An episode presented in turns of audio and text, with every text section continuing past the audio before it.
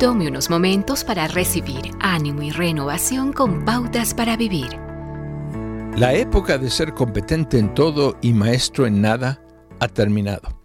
Es la época de la especialización que requiere que sepamos cada vez más y más sobre menos y menos, hasta saber prácticamente mucho sobre nada.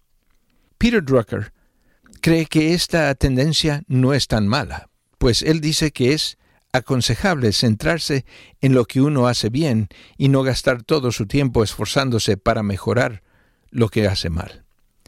Peter Drucker fue uno de los más destacados expertos en administración de la segunda mitad del siglo XX.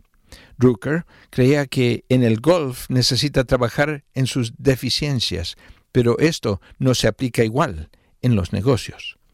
Una de las razones por la que muchos fracasan tanto en los negocios como en sus vidas personales, es que se esfuerzan demasiado llegando a sus límites.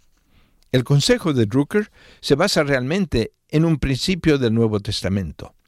Pablo sostuvo que Dios da dones espirituales a sus hijos para equiparlos, para edificarlos de modo que puedan cumplir el propósito de Dios en sus vidas. Esto significa que usted, como creyente, tiene dones espirituales que le permiten sobresalir en ciertas cosas. ¿Sabe cuáles son? Drucker dice que un hombre de negocios debe adaptar sus fortalezas a sus tareas. El mismo principio debe aplicarse en el servicio de Dios. Sírvalo en áreas en las que usted es competente y puede hacer una contribución única y significativa. Si es profesor, entonces enseñe. Si es motivador, entonces motive. Debido a que no puede hacer todo, tiene que decidir qué puede hacer y qué don le ha dado Dios y en qué usted es bueno.